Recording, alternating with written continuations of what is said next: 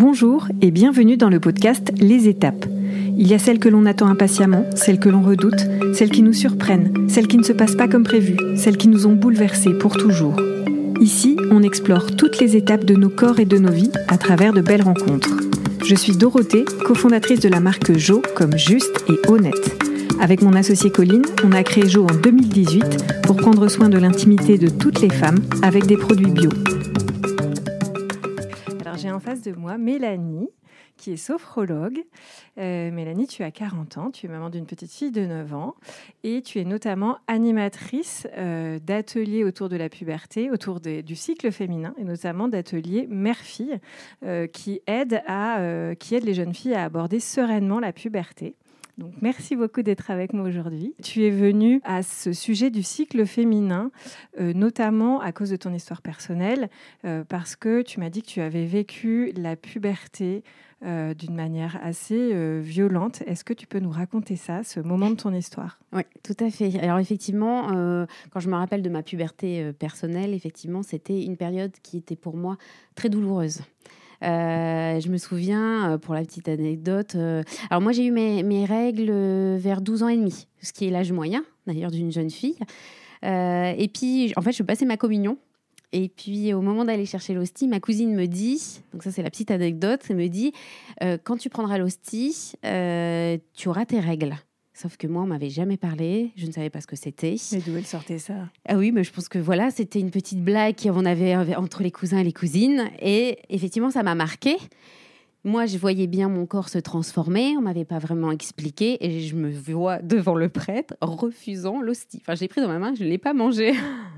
et donc ça, ça a été vraiment, on va dire, le, la, la première fois qu'on m'a parlé des règles. Et puis derrière, euh, quelques semaines après, tu vois, euh, je vois ma maman arriver. J'étais chez moi, dans la cuisine. Je me souviendrai toujours de, cette, euh, de, de, de ce moment. Ma maman arrive avec une de mes culottes dans la main et me dit Mélanie, voilà, je voulais discuter avec toi. J'ai vu que tu avais du sang. Est-ce que tu te rappelles si tu as déjà saigné ou c'est la première fois? Et alors là, j'ai regardé ma mère, je me suis dit, qu'est-ce que j'en sais? Je ne sais pas. Je lui ai dit, et là, je ne m'en rappelle plus. J'ai fermé la conversation et je suis montée m'enfermer dans ma chambre. Elle est revenue à la charge un petit peu plus tard euh, en me disant, bah voilà, les règles, c'est normal. Et elle m'a donné des serviettes hygiéniques. Donc, euh, bon, bah, dès que je saignais, je mettais des serviettes hygiéniques, mais c'est tout en fait. On m'a pas parlé de la puberté, ce que ça voulait dire, c'était quoi les règles, euh, de, ce futur corps de femme, la transformation. Et puis, en parlant avec des copines, donc j'étais quand même, alors j'étais pas du tout en puberté précoce à cet âge-là, mais je me souviens, j'étais assez jeune dans ma classe. Euh, j'étais une des premières à les avoir. Et quand j'en ai parlé à des copines plus tard, je me souviens avoir été au supermarché chercher ma première boîte de, de tampons euh, toute seule euh, et, d'apprendre par moi-même. Et là, le pire, la pire pour moi des choses, c'était le sport à l'école. Donc moi, j'ai une poitrine qui s'est développée très rapidement. Mhm. J'ai toujours eu honte de ma poitrine. Et quand arrivaient les fameux cours de sport où il fallait se changer dans les vestiaires, je me souviens, je me cachais, je mettais des bandages autour de ma poitrine, je m'habillais extra large et je refusais de courir j'ai inventé toutes sortes de choses pour ne pas courir et j'avais honte, honte de ce corps qui se transformait. Pas, de, de, de soutien-gorge, exactement. Je n'en avais pas. Et puis, on m'avait pas expliqué. Et donc, cette période-là était très, très douloureuse. Et donc, ta maman t'a juste parlé de tes règles une fois dans la cuisine. Exactement. Elle, elle t'a pas proposé t'accompagner pour aller acheter un soutien-gorge. Euh, donc, tout, tout ça, c'était nié. Tu n'avais pas, pas de grande sœur Non, non, j'ai qu'un grand frère. Donc, effectivement, j'avais des grandes cousines, mais on n'en parlait pas du tout. Et je me souviens, on n'en a jamais parlé dans ma famille. C'est pour ça, je crois que c'est resté un sujet tabou.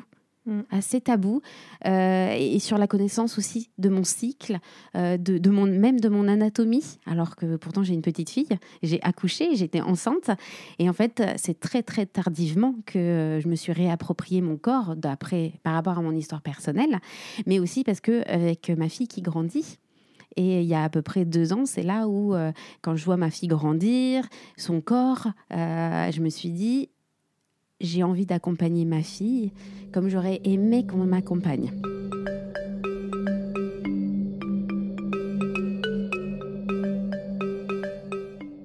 En fait, la, première des questions souvent chez les parents, c'est euh, comment aborder le sujet? Parce qu'il y, euh, y a des jeunes filles qui sont très à l'aise avec ça, mm. et il y en a d'autres qui se ferment complètement. Donc, est-ce qu'il y a un bon moment Déjà, à quel moment de la vie de la jeune fille est-ce que c'est le bon moment? Et est-ce qu'il y a des phrases Est-ce qu'il y a des petits moments? Qu'est-ce que tu nous conseilles? Oui.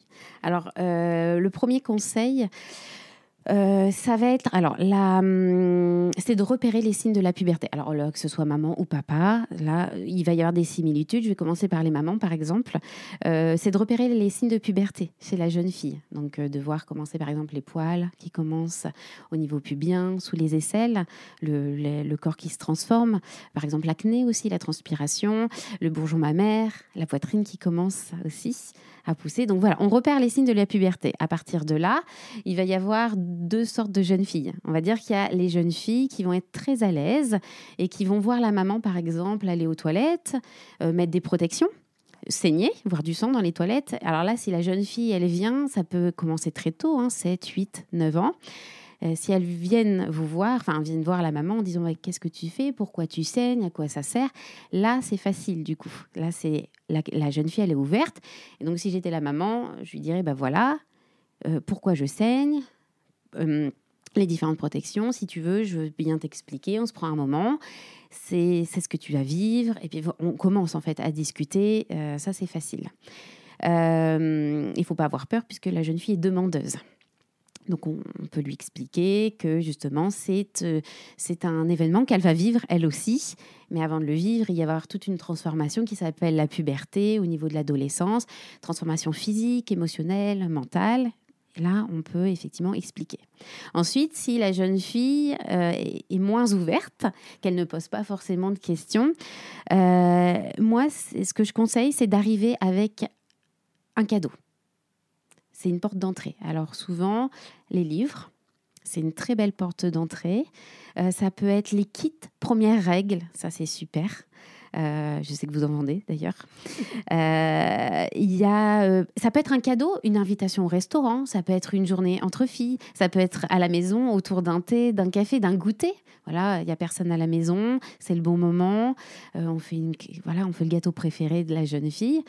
Et puis on peut lui offrir ce cadeau en disant, voilà, ça peut commencer vers 9-10 ans.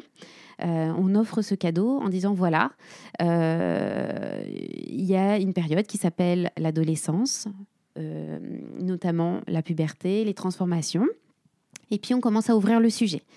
Et moi, j'invite justement à offrir à ce moment-là, en fait, ça peut être aussi une bougie, un parfum, ce que la jeune fille aime pour lui faire plaisir. On lui offre et on lui explique. Voilà, si tu veux, euh, c'est une période qui est totalement normale, donc il faut la rassurer. On y passe toutes, toutes les jeunes filles, et c'est euh, une période totalement normale, si tu veux. Et donc là, soit la maman peut parler de sa propre puberté, et si tu veux, bah, on peut discuter, échanger. Si la jeune fille est OK, eh ben, on continue à discuter.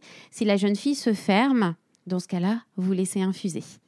Et on laisse la jeune fille faire et vous lui dites juste, dans ce cas-là, euh, c'est OK, OK pour moi, mais sache que je suis, euh, je suis là pour toi. Si tu veux discuter, tu reviens quand tu veux me voir. D'accord? Donc ça, ça peut être les premières portes d'entrée. On offre un cadeau.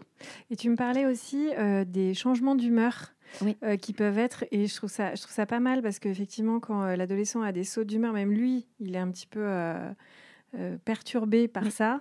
Et dire, bah voilà, en fait, tu rentres dans l'adolescence, c'est pour ça que tu as des sauts d'humeur, que de temps en temps, tu ne peux plus me saquer. C'est ça.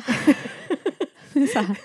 Et, euh, et c'est parce que tu rentres dans la puberté. Et d'ailleurs, euh, ça serait bien qu'on en parle.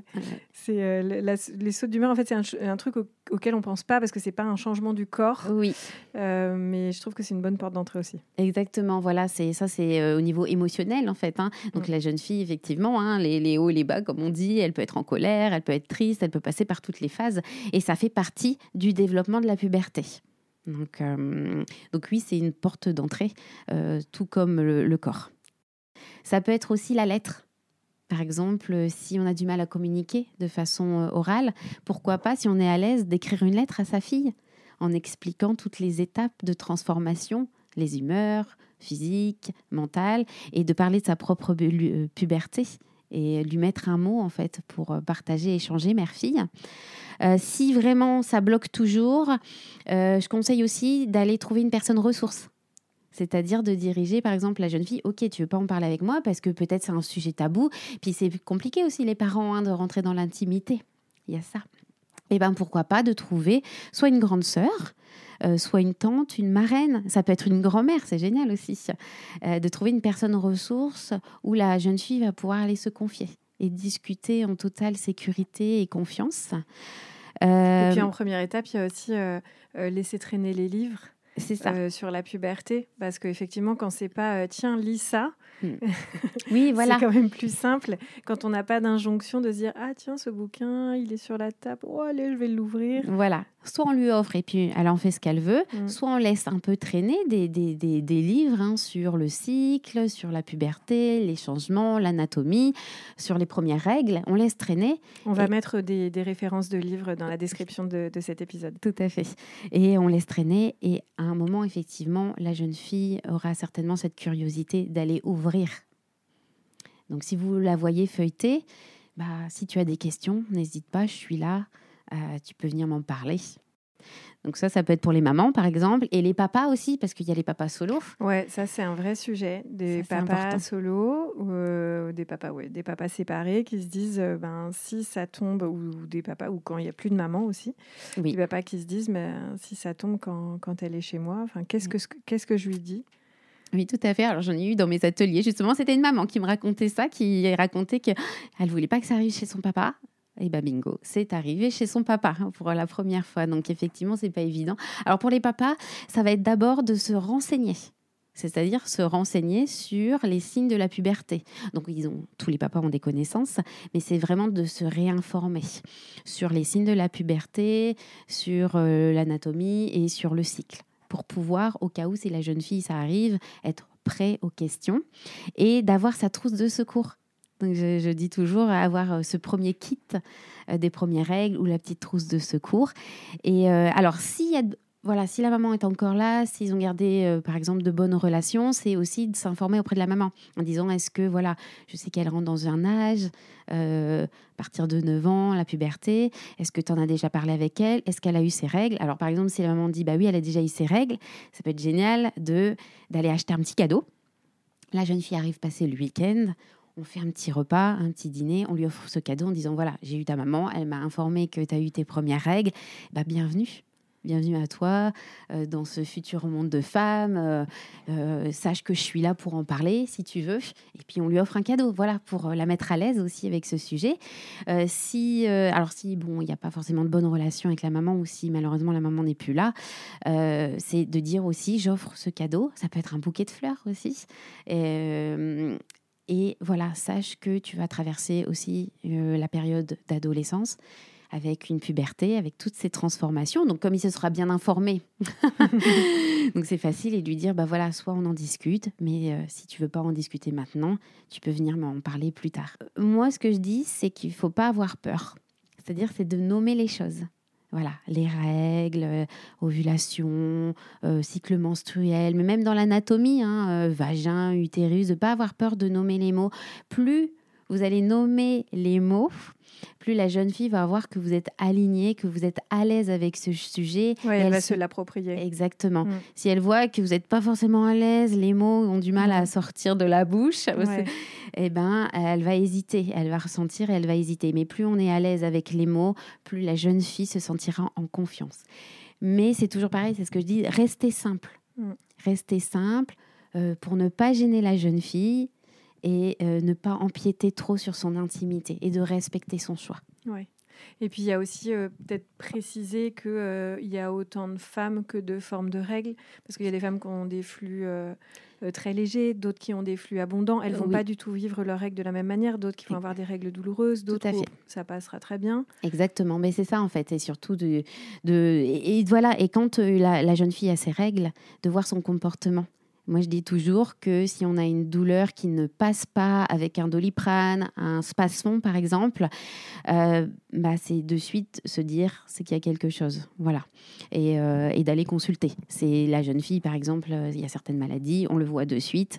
Mmh. Si elle n'arrive pas à se lever, par exemple, de son lit, qu'elle a des nausées, qu'elle a des fortes douleurs, ça se passe pas, ce n'est pas normal Ouais, en faire, fait. pa- ouais, faire passer le message que souffrir, beaucoup souffrir, c'est pas normal. C'est pas normal. C'est pas normal. Mm. Exactement. Après, il y a d'autres maladies hein, comme le SOPK, euh, l'endométriose qu'on parle Mm. de plus en plus.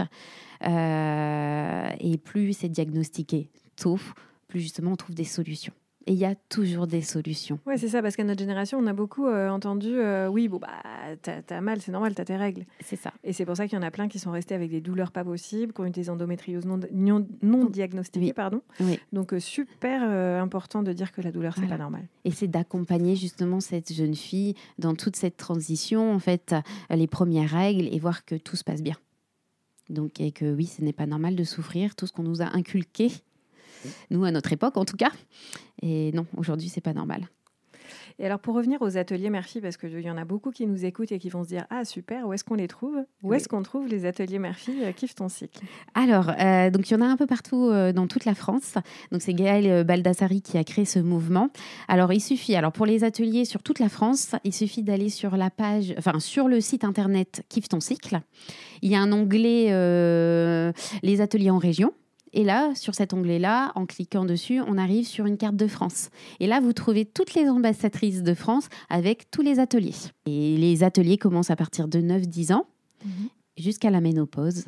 Voilà, différentes transitions des femmes. Alors, il y a de plus en plus de garçons qui s'y connaissent, euh, qui, qui connaissent, euh, la... enfin, pour qui les règles ne sont plus trop tabous. Oui. Euh, nous, chez Jo, on reçoit des demandes de garçons qui veulent mettre des distributeurs de serviettes et tampons pour les filles de leur lycée. Donc, je trouve ça génial. Mm. Un truc qui serait jamais arrivé À notre il époque. y a 20 oui. ans. Euh, mais c'est chouette aussi que les. Enfin, quand il y a des, des filles et des garçons dans la famille, je pense que c'est chouette que les garçons lisent aussi les bouquins sur la puberté des filles et, Et vice-versa. Tout Ouais. à fait. Oui, oui, c'est important aussi d'informer et de réinformer euh, Mm. les, les garçons, euh, puisque j'ai en- j'ai encore dans mes ateliers des jeunes filles qui se confient, euh, qui n'osent pas en parler à la maison parce que le grand frère rigole dès qu'elle elle parle de règles ou de menstruation ou de ce Mm. qui se passe comme changement corporel, et ça rigole et du coup, elles se sentent pas à l'aise. Donc, c'est important que les, les garçons se préoccupent aussi de la puberté des jeunes filles, des règles et vice-versa. Eh ben, merci beaucoup, Mélanie, Merci pour tous ces toi. conseils. Et puis, euh, à très bientôt. À bientôt. Au revoir. Au revoir. Si cet épisode vous a plu ou si vous pensez qu'il peut aider des gens autour de vous, n'hésitez pas à le partager et à lui mettre plein d'étoiles sur votre plateforme. À très bientôt.